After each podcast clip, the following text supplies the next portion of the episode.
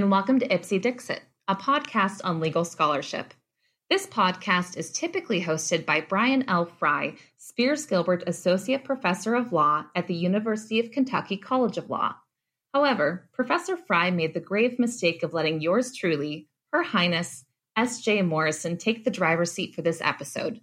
Today, I have the distinct pleasure of talking to Professor Catherine Christopher, the Associate Dean for Bar Success and Professor of Law at the Texas Tech University School of Law, on her paper, Normalizing Struggle. Professor, welcome to the podcast. It's a pleasure to be here. Thanks for having me. I actually want to start off by telling how I came across this paper. Professor London, one of our most admired professors at Duquesne Law, posted this article to Twitter with a comment stating, "Students said to me this week, your class is the hardest I have ever taken in law school. Good. Struggle in learning is completely normal. If it isn't easy, you're doing it right." And my first thought was, that's a little bit psychotic. But then I read your article. So tell me, what inspired you to write this article? I teach a lot of classes at Texas Tech. I teach a lot of academic support and bar prep and legal writing and skills classes. And I've watched students struggle with the material for many years now. And the thing that's always sort of bothered me is how defeated they looked when they told me in the first week of September that they weren't getting it.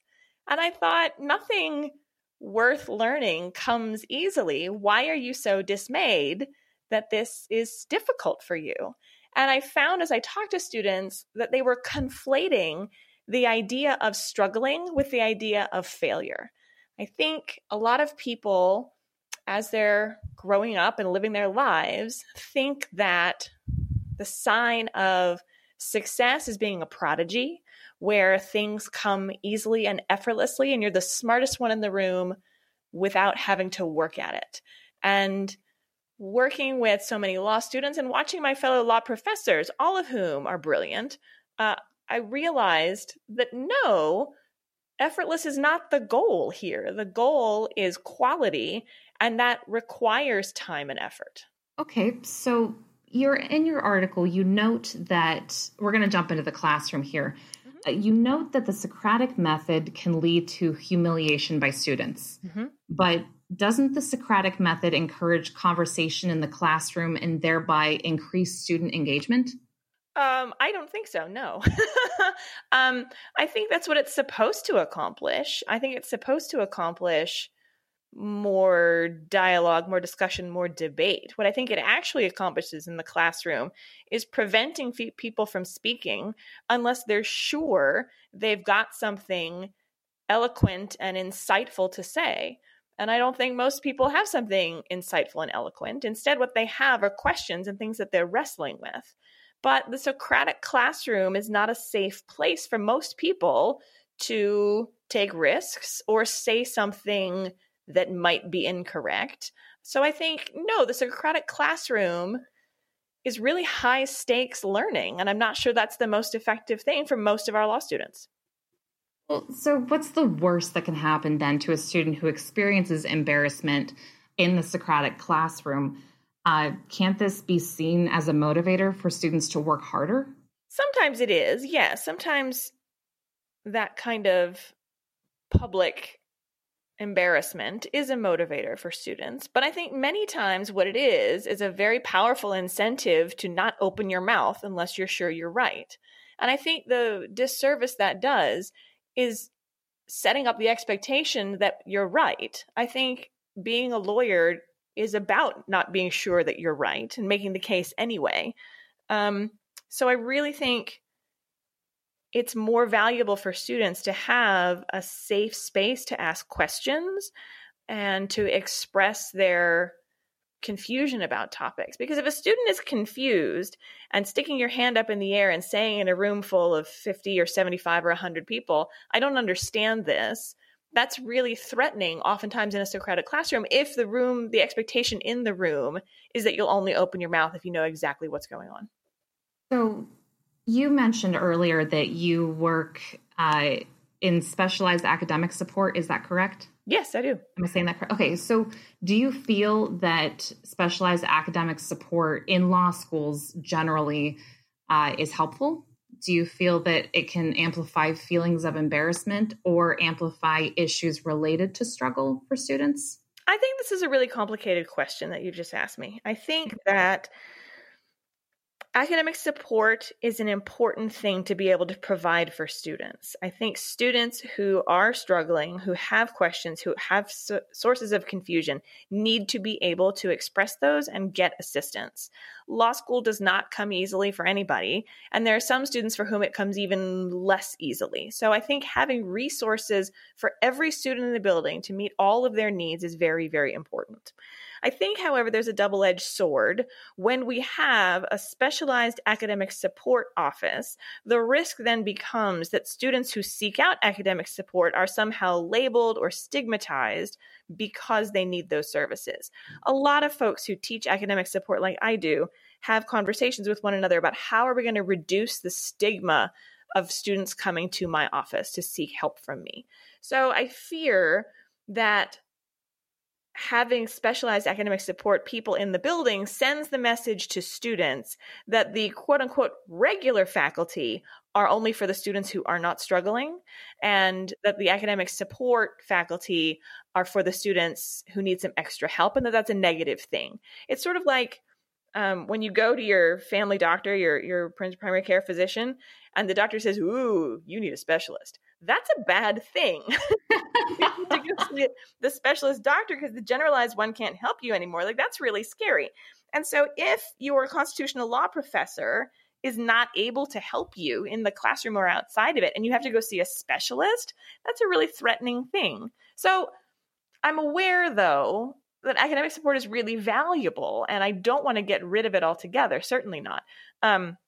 There are incredibly talented people who teach academic support classes and who make academic support resources available for students. And there's a real argument to be made that experts in that field should do and should be the ones providing that service. On the other hand, I think there's a really important argument to be made that all law faculty should be, to some degree, academic support specialists.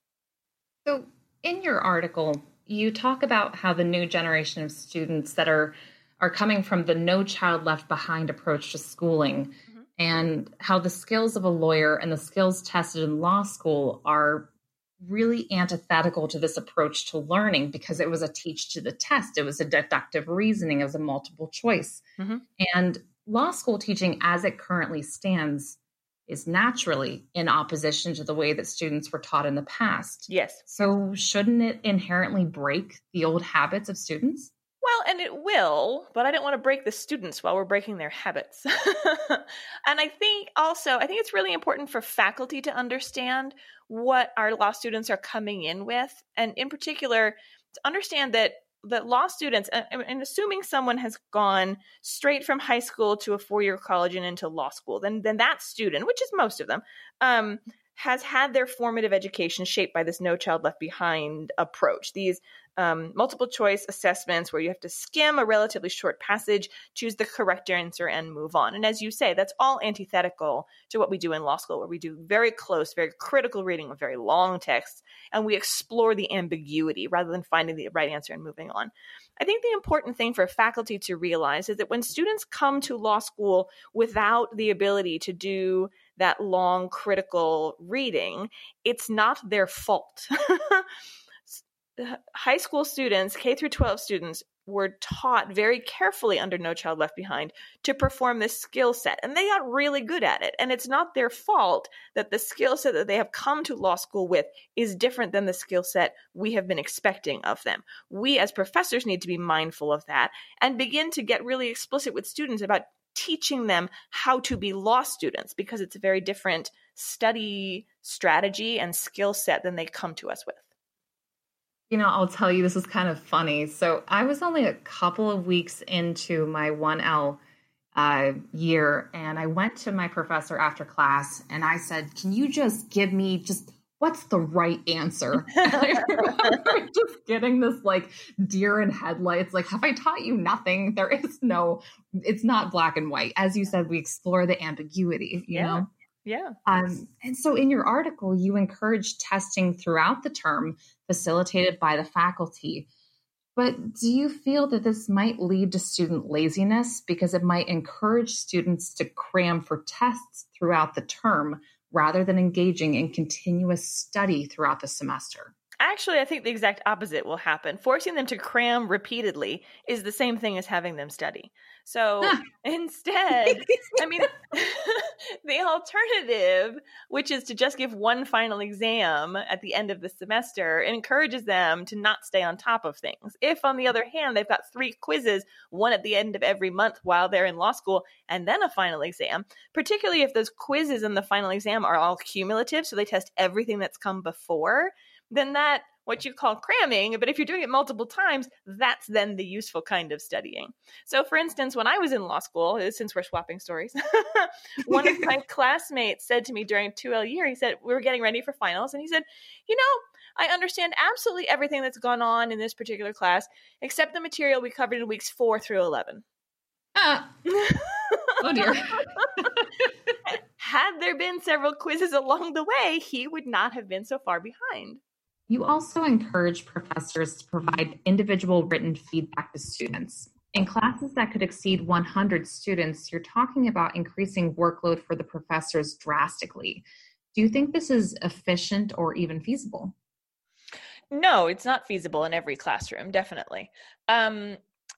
Many people think that individualized written comments on essay responses is sort of the gold standard of feedback, and that may or may not be true. But in the article, I explore some other ways of giving feedback much more efficiently to larger groups of people.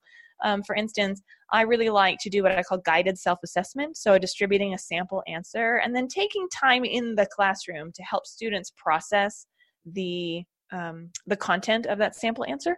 Many students sort of skim through a sample answer and either say like, yeah, that's basically what I wrote, or they say like, oh, I could never accomplish that much. And either way, there's not a whole lot of learning that's happened there. So I spend time in the classroom forcing students to engage with the sample answer one paragraph at a time, always asking them questions about how can you make your answer look more like a sample answer next time? And so I also spend a lot of time during that hour being silent, giving students a few minutes of silence to make notes for themselves about the quality of their own work product and how they can do better next time.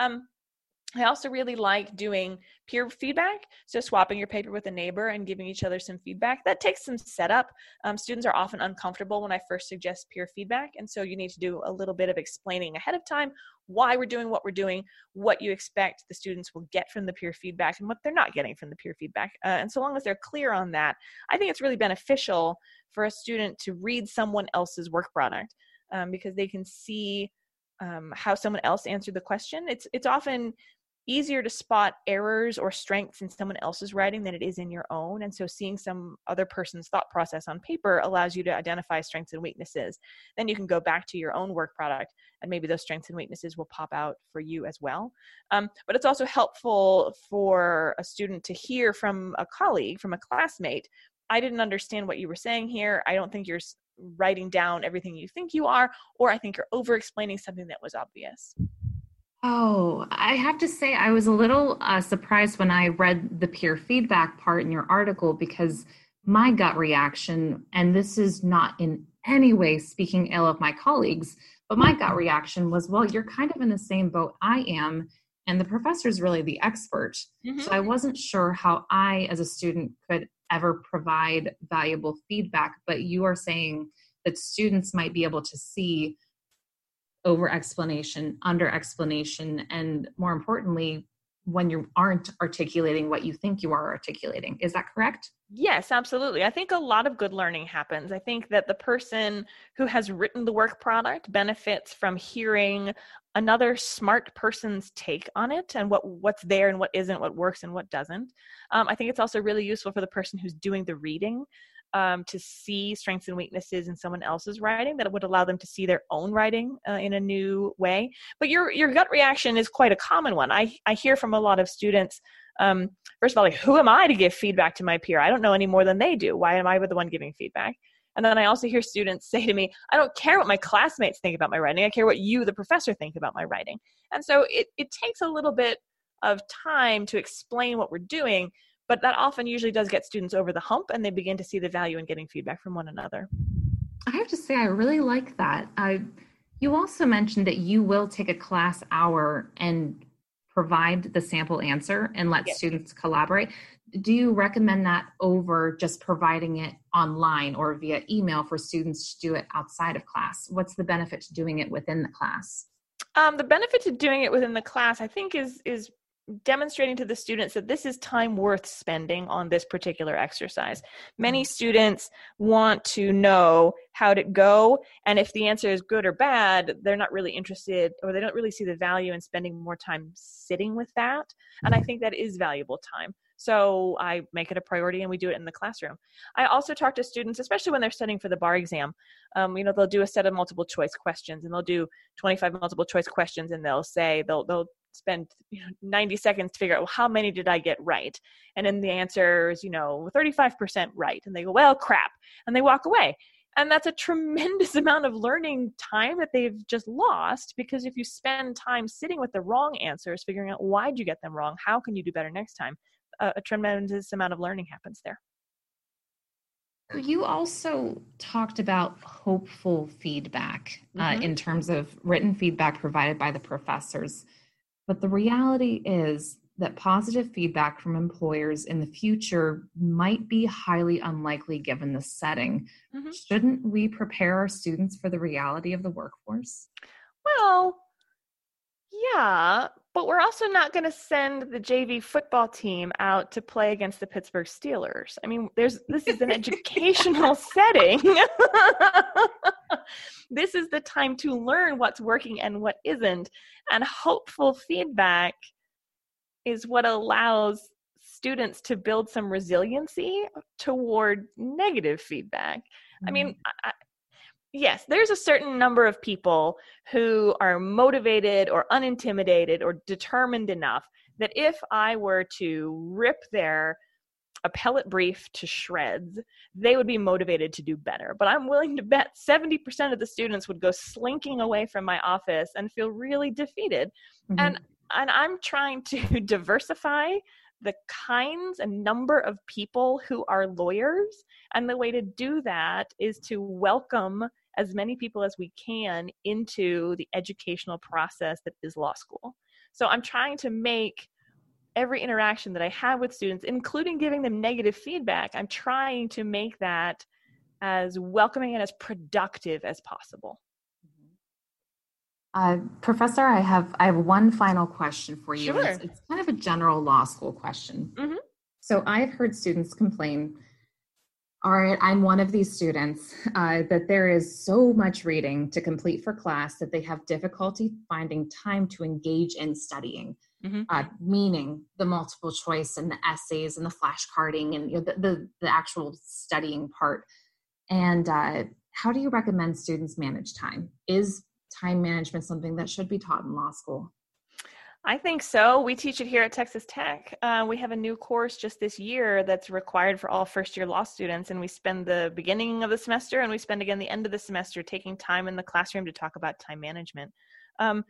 I think it's really valuable for students to make a list of things that have to get done in whatever time period they're thinking about, and then match those items to the calendar and allow themselves to figure out that not everything is crucial. I think that's also really important for law students to realize that you make yourself a to-do list of things to do, and not everything is the same level of significance, the same level of priority. So figuring out what are the most important things and how much time do I need to spend on those, I think is really valuable. And again, it's something that students will probably figure out on their own eventually. But I think if we can be explicit about it in law school, it allows students to get the most out of their experience from the very first semester. I mean, there are a lot of students who fall flat on their faces the first semester of law school. I certainly was one of those. And then second semester of law school, I got my legs under me and figured out what I was doing. But then I worry that I sort of missed a bunch from that first year while I was trying to figure out what on earth was going on. So I do think teaching study skills and time management explicitly in the first semester of law school is valuable to help students get the most out of each of the relatively few semesters they spend in law school. We only have law students for 6 semesters. I don't want them to spend the first third of their education trying to figure out what they're doing. Professor, thank you so much for coming and being on the podcast today. This was really insightful. I have to tell you, I was so inspired by this article, and this was really cool to get to talk to you about it. Well, thank you. The article, it was several years sort of in the percolating in my head. And I'm really trying to normalize the idea that struggling is not at all the same thing as failing, that struggle is the sign of emotional strength, not intellectual weakness. Amen.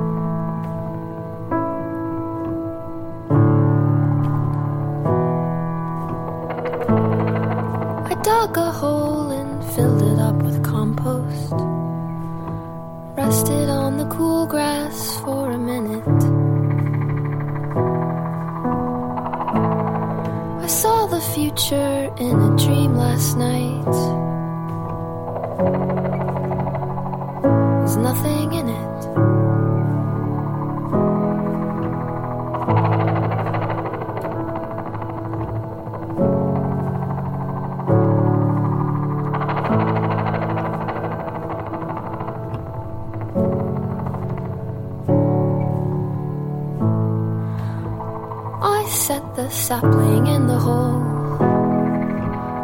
started gently tamping down the dirt. I saw the future in a dream last night. Somebody's gonna get hurt, somebody's gonna get hurt. I hope it's not me. I suspect it's going to have to be.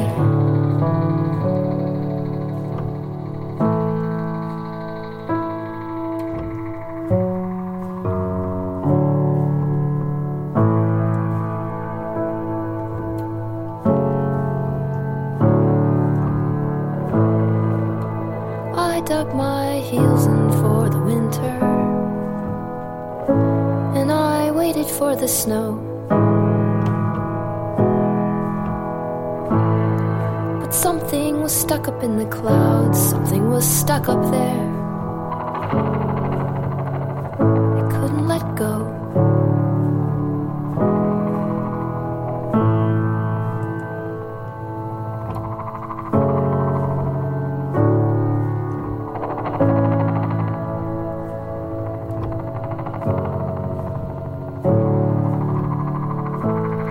And when its time came, I could see it happen. Blossoms black and sweet as Texas crude. I saw the future flowering like a ruptured vessel. Somebody's gonna get screwed.